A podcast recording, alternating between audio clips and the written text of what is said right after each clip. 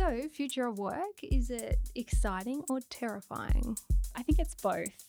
I think it's a little bit terrifying because the unknown is always a little bit scary. But I think if we can start to shift that conversation and really start to take some of these concepts of thinking of skills rather than jobs, thinking beyond our technical capabilities to think of a, a portfolio of skills, I think that can really shift it into something quite exciting. Hi, everyone, and welcome to The Pickle. I'm Professor Claire Macken and Academic Director at RMIT Online, and it's my absolute pleasure today to chat with Shona McPherson from Foundation for Young Australians. Thanks for joining us today, Shona. Thank you for having me. Um, at RMIT Online, we're really focused on the skills gap, as you probably know, and helping learners prepare for the future world of work. And we're huge fans of FYA. We follow all of their work. Um, we'd love to hear, though, about your background and your journey to FYA, and of course about FYA itself. Oh, thank you. Thanks for that stellar intro as well. Um, so, at the Foundation for Young Australians, uh, we work with all 4.6 million young people across the country uh, to focus on three really specific things, actually. So, the first thing we do is that we investigate uh, the opportunities and challenges at hand for young people in this country, because, you know, there's a lot of discussion about the changing world and its impacts for people in general, but um, we really have a specific lens for young Australians and looking at the different types of challenges and opportunities that present themselves for young people. And as you already mentioned it, we do have a very particular focus around the future of work and what kind of skills and capabilities young people need to succeed in that changing world and how we can best prepare them to navigate a changing future. Um, the second thing that we do is we bring the concepts of the research to life through programmatic work and solutions to some of those challenges that we've actually identified identified through the research. So, um, not just talking about the issues, but creating some ideas and ways that we can uh, actually solve some of those challenges or create even bigger opportunities for young people. And I might talk about some of those programs a little bit later on. Uh, and the third thing that we do is that we work to really amplify and activate the voice of young people across Australia. Uh, I think um, hopefully the RMIT community, certainly its students, can uh, recognise that you know, there's there's a general narrative about uh, young people um, across the world, but particularly here, that they're a bit of a problem to be solved, or um, uh, you know, uh, millennials eating so much uh, avocado on toast, but not able to, you know, buy a house. All these sorts of ideas and narratives, but all, a lot of the time we see conversations about young people, but very rarely are people talking to young people. So we really try to uh, fill that gap uh, by providing a platform for young people to share their thoughts, opinions, experiences, uh, and the things that they're doing to create a better world, to help give them a place and, and a space to be, but also to give um, perhaps those slightly older Australians who might be a bit disconnected from young people these days uh, some insights into into exactly what young people are thinking, feeling, and doing. Yeah, that's awesome.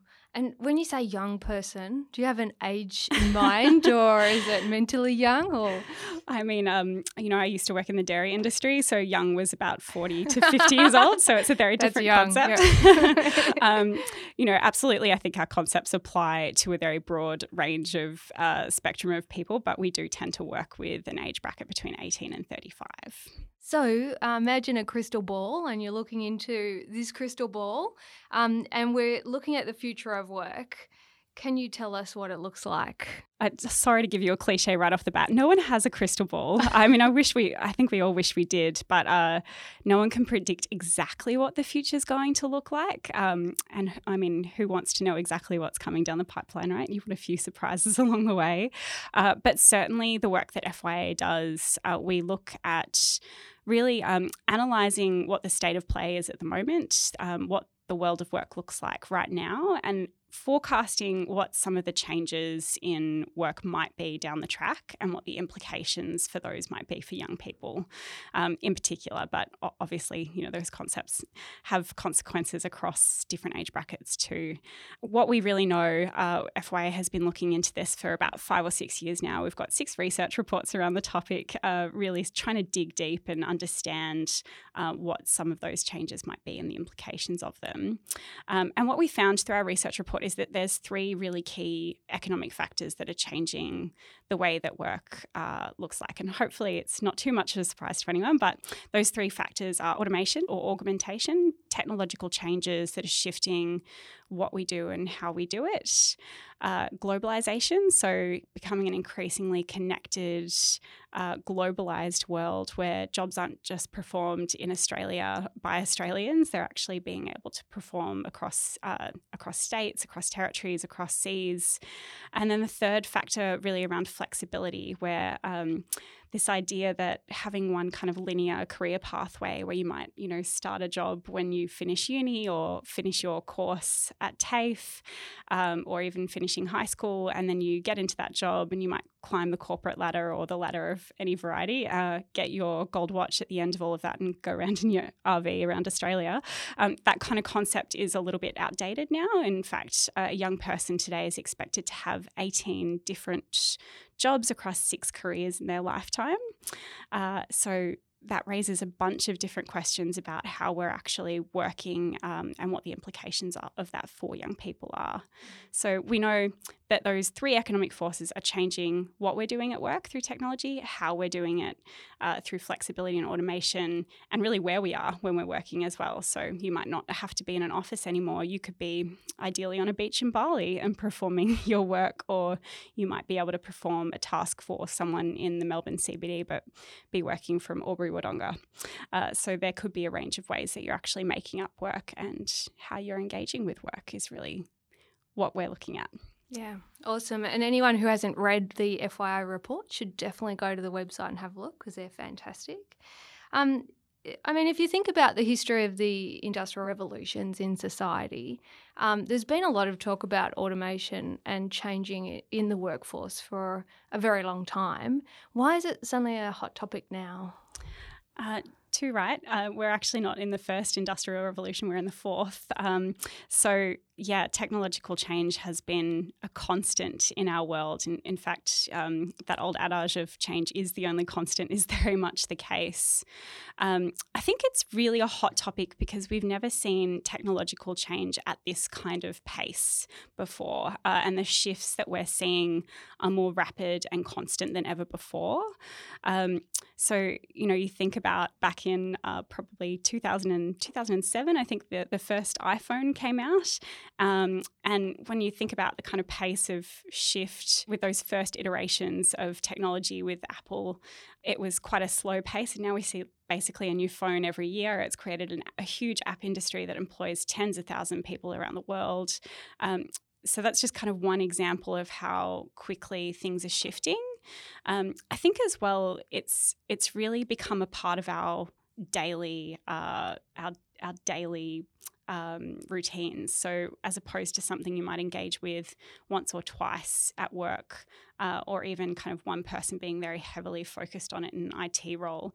In fact, we're seeing now um, that every single job across the economy whether you're on a factory floor in an office building is being impacted by technology. So it's it's not just a reality for some jobs, it's a reality for all jobs. And for some jobs that means radical change and for others it might be really minor things. So uh, for example, um, someone in an office space is using email every day to communicate between their colleagues or outside of the organisation. Um, you know, a, a, dairy farmer on a, on a farm is using uh, automised milking machines to do their job. Um, and then in some industries, it's actually meaning much more radical change. For example, that we know the calf manufacturing industry in Australia has suffered quite significant job losses from shifts towards automised factories.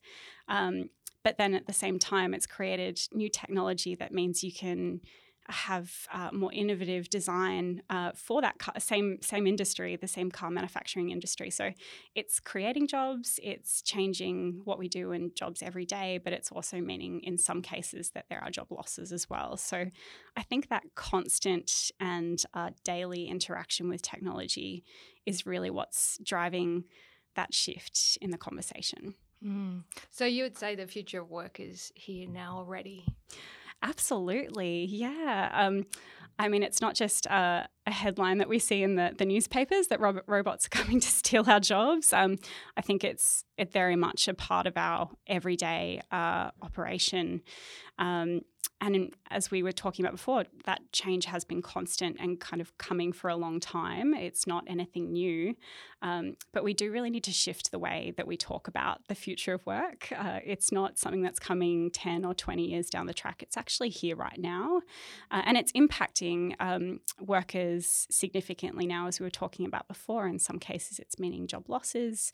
For other people, it's meaning just radical shifts in their, their industries it is also creating a bit of a skills gap in terms of uh, what we're teaching in schools and in tertiary institutions as well, uh, and what's changing so rapidly in jobs. Um, it's creating a bit of a mismatch at times in terms of what skills and capabilities young people are building compared to what they actually need when they get out in the world of work. Uh, and in fact, we know that even though 80% of young people across the country they're finishing a secondary qualification and a lot of those people are going on to do tertiary studies they're the most educated uh, generation of young Australians ever. Um, but unfortunately, one in three young people are un or underemployed in the country, in this country, uh, and that's um, one of the highest rates of un or underemployment that we've ever had. So even though nationally our unemployment figures are going down for young people, that's not the case. It's going the other way, in fact. Could you just explain underemployment? Absolutely, yes. Um, so, underemployment um, is where you're uh, ready and willing to, to take on more work, but unable to access that work for um, uh, sometimes a multiple multiple reasons. Um, it could be first that the jobs just don't exist, and certainly we know from our new work reality report that quite a lot of young people feel that that is the case, that the jobs that match their skills and capabilities just don't exist yet. Um, it can also be that uh, employers don't feel that they're qualified for the types of roles that they're going for. It might also just be that they're making up a, a portfolio of work, so they're not able to get one full time role um, or the kind of hours that they want access to. Uh, so instead, they're kind of cobbling together a portfolio of jobs where um, they're making up, you know, one day of work at one organization. They might be self employed uh, another couple of days a week. They might drive an Uber on the weekend. You know, there's a, a range of ways that they're making up full time hours, um, but they're still not able to make up the amount that they either want or need. Mm. So, what practical tips would you have for young and maybe older Australians to prepare for this new work reality? I think what our research reports really show um, is that there's a real shift from uh, jobs to skills. Uh, and what I mean by that is that we've analysed um, millions of uh, job advertisements and really um, gazed into what employers are asking for if there is this skills mismatch with the changing world of work. Um, how can young people prepare themselves for that? And how can the people that support young people, aka places like RMIT uh, really help um, young people to build that portfolio of skills, if you like. Um, and certainly coming back to that statistic about 18 jobs over six careers in your lifetime, you're no longer preparing your skill set or your mindset for just one job op- job opportunity or two job opportunities. You're actually preparing for a range of different um, occupations over time. Um, and I think a lot of older Australians can probably relate to you, you kind of figure that out sometimes mm, 15 or 20 years into your career that your skills are very transferable. They're not just uh, they're not just applicable to one or two job opportunities. And in fact, the research shows that when you build the skills or capabilities for one job, you can apply those to 13 other po- possible um, jobs or occupations. So I think the the biggest thing there is to think about. Um, what kind of area of work, rather than just one or two jobs, what kind of area of work might you be interested in preparing for? And think about the types of skills and capabilities that you need to succeed uh, and to maybe make a couple of job changes in the future. And if you do have a couple of gaps, what kind of courses or uh, study could you do to further that? Or even what kind of part time job could you get before you finish your studies to help boost your qualifications and your skill capability? Um, or what kind of experience might you need to help yourself uh, be more attractive to an employer in a different in a different role, but still perhaps within the same industry?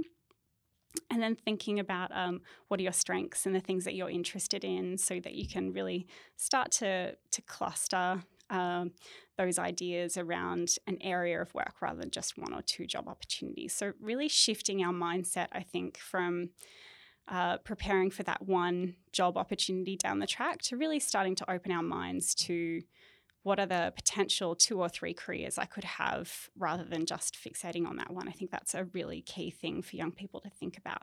And what about um, how is that related to the flexible nature of work? I think it's related to the flexible nature of work because uh, really the way that we're engaging with work is really different from how it once was. So, again, um, it might be that you have uh, flexible start and finish times. You might work remotely. Uh, you do really need a different um, a different approach to working remotely or working uh, even for yourself than you might need if you're going into an office nine to five, Monday to Friday. Um, it requires a really different set of skills in terms of being able to work autonomously, being able to really uh, self manage. Um, being prepared to doing some of your own learning on the job as well. Uh, and I think being prepared for everyone out there, uh, being prepared to learn on the job as work is changing is really important thing to keep in mind. Um, but really, yeah, your, your skills also great thing to raise is that it's not just about your technical capabilities; it's also about uh, your ability to problem solve, to work on your own, uh, to do some self-directed learning, um, to think about how you can communicate with others, whether that's face to face or if you're working remotely, it might be online. Um, so really starting to broaden up our concept of what being skilled for work means as well. So not just focusing on those technical capabilities and honing those in for one job opportunity, thinking about how you can apply a range of skills to a range of jobs. Mm, it's great advice for everyone.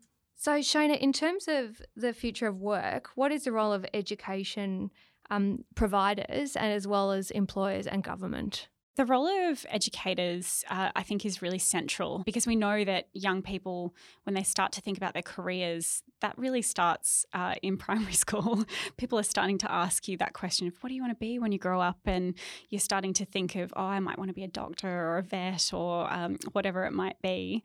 Uh, and that's the kind of central starting point for most people in terms of their career journey and when they're thinking of what they're going to do for the rest of their lives. It might not be in a very intentional way at that point, but um, it's certainly central to that journey. Um, so, the role of educators is really to help uh, help have these conversations. And I think um, working with parents as well is a really important way to do that so that uh, we can take some of the fear out of it for young people and we can start to help them recognize what the opportunities uh, of that changing world of work are. So, um, the first thing I think is having the conversation about work in a really different way. So, not asking a young person, What do you want to be when you grow up? And fixating on one thing, but starting to really think about uh, what kind of things are you interested in and what types of skills might you need uh, to get there, um, and what types of things might you want to try out later on in life um, to really help tease out exactly what they need to learn and the types of pathways they might need to take with work uh, to get there as well. Um, I think the the second thing for educators, and this one's kind of a little bit tied into policymakers because we know that educators don't have all of the control, particularly at a secondary level, uh, around curriculum, um, but really starting to embed the teaching of uh, what we at FYA call enterprise skills. So uh, those skills I was talking about earlier, things like communication and presentation skills. Um, skills like uh, creativity and problem solving, uh, those are the skills that we know from our research that employers are increasingly looking for and they're asking for more and more in this changing world of work. Yes, your technical capabilities are important, but those enterprise skills are increasingly important in that world of work as well. And then I think the third thing we can really shift our thinking about is the idea that learning finishes at school or, or finishes uh, after you finish your TAFE or tertiary course. Um, in fact, we really need to shift the thinking into learning is for life, uh, and that journey really never ends. So, setting up the expectation that when you're going into the workforce, you will still be learning, uh, and you need to be prepared for that as well. So, how can we encourage that sense of um, interest in learning for life as well? So I'm a parent, and I have a um, an 18 year old right now faced with these exact issues in the final year of school, looking at all of the different options. And sometimes the advice I get is very discipline specific um, do a law degree or do a medical degree. But if you think about your message around 18 job changes and six employers, what are the sorts of messages that you give to young people? Um, and how do they respond to these messages when you do? Um, it's a it's a funny one. You, you think it sounds really daunting when you say it out loud, and certainly I think um, for those of us who did grow up in that world of work, which was really linear, eighteen jobs over six careers in your lifetime, sounds pretty scary. Um, but we actually go out to to schools and talk to students about the research a lot, um, and they're actually really excited by the idea. Uh, and I think this is why, um, when you ask that question that we were talking about earlier about what you want to be when you grow up, um, for a lot of young people, that's actually a really scary question. What one thing do I want to do for the rest of time uh, that will define me for the rest of my days. Um, that's a pretty hard thing to think about at 15, let alone, you know, 30 or 40 even for some people. Um, there's a lucky few, I think, out there who we see who really know what they want to do and are really fixated and prepared to make a call on that. Um, but for the rest of us, I think it's a, and I say the rest of us because I was one of those who was pretty terrified by that question. It's actually a, a much more a, a, much less clear journey and you have to kind of figure it out by a series of trial and error sometimes um, try out things that you like and sometimes you uh, figure out that you don't like it halfway through. So i think that the message that we really try to instill for young people when we talk about this research is think about the opportunities that that opens for you. If you don't want to go to an office and work nine to five monday to friday sitting at a desk uh, at a computer you don't have to anymore. There's a lot of different ways to make up a living um, and a lot of different ways that you can actually do that as well. Um, so, future of work, is it exciting or terrifying? I uh, I think it's both. I think it's a little bit terrifying because the unknown is always a little bit scary, um, and certainly I think the narrative that we sell ourselves can be really scary and, and gloomy at times. Um, but I think if we can start to shift that conversation uh, and really start to take some of these concepts of thinking of skills rather than jobs, thinking beyond our technical capabilities to think of a, a portfolio of skills. Um, and also recognizing that change is just kind of a part of our world as well, uh, and that there's nothing to fear with that. We just have to learn how to navigate it better. um, I think that can really shift it into something quite exciting. So, thanks so much for the fascinating conversation today on the future of work, which is actually here now. So, it's really work. um, it's really been a, a great insight for not just young Australians, but for everyone. And thanks everyone for listening. Stay tuned for the next edition of The Pickle. The Pickle was brought to you by RMIT Online. Change the way you think about learning. We have. Study short courses and full degrees online on your terms. Head to online.rmit.edu.au to find out more.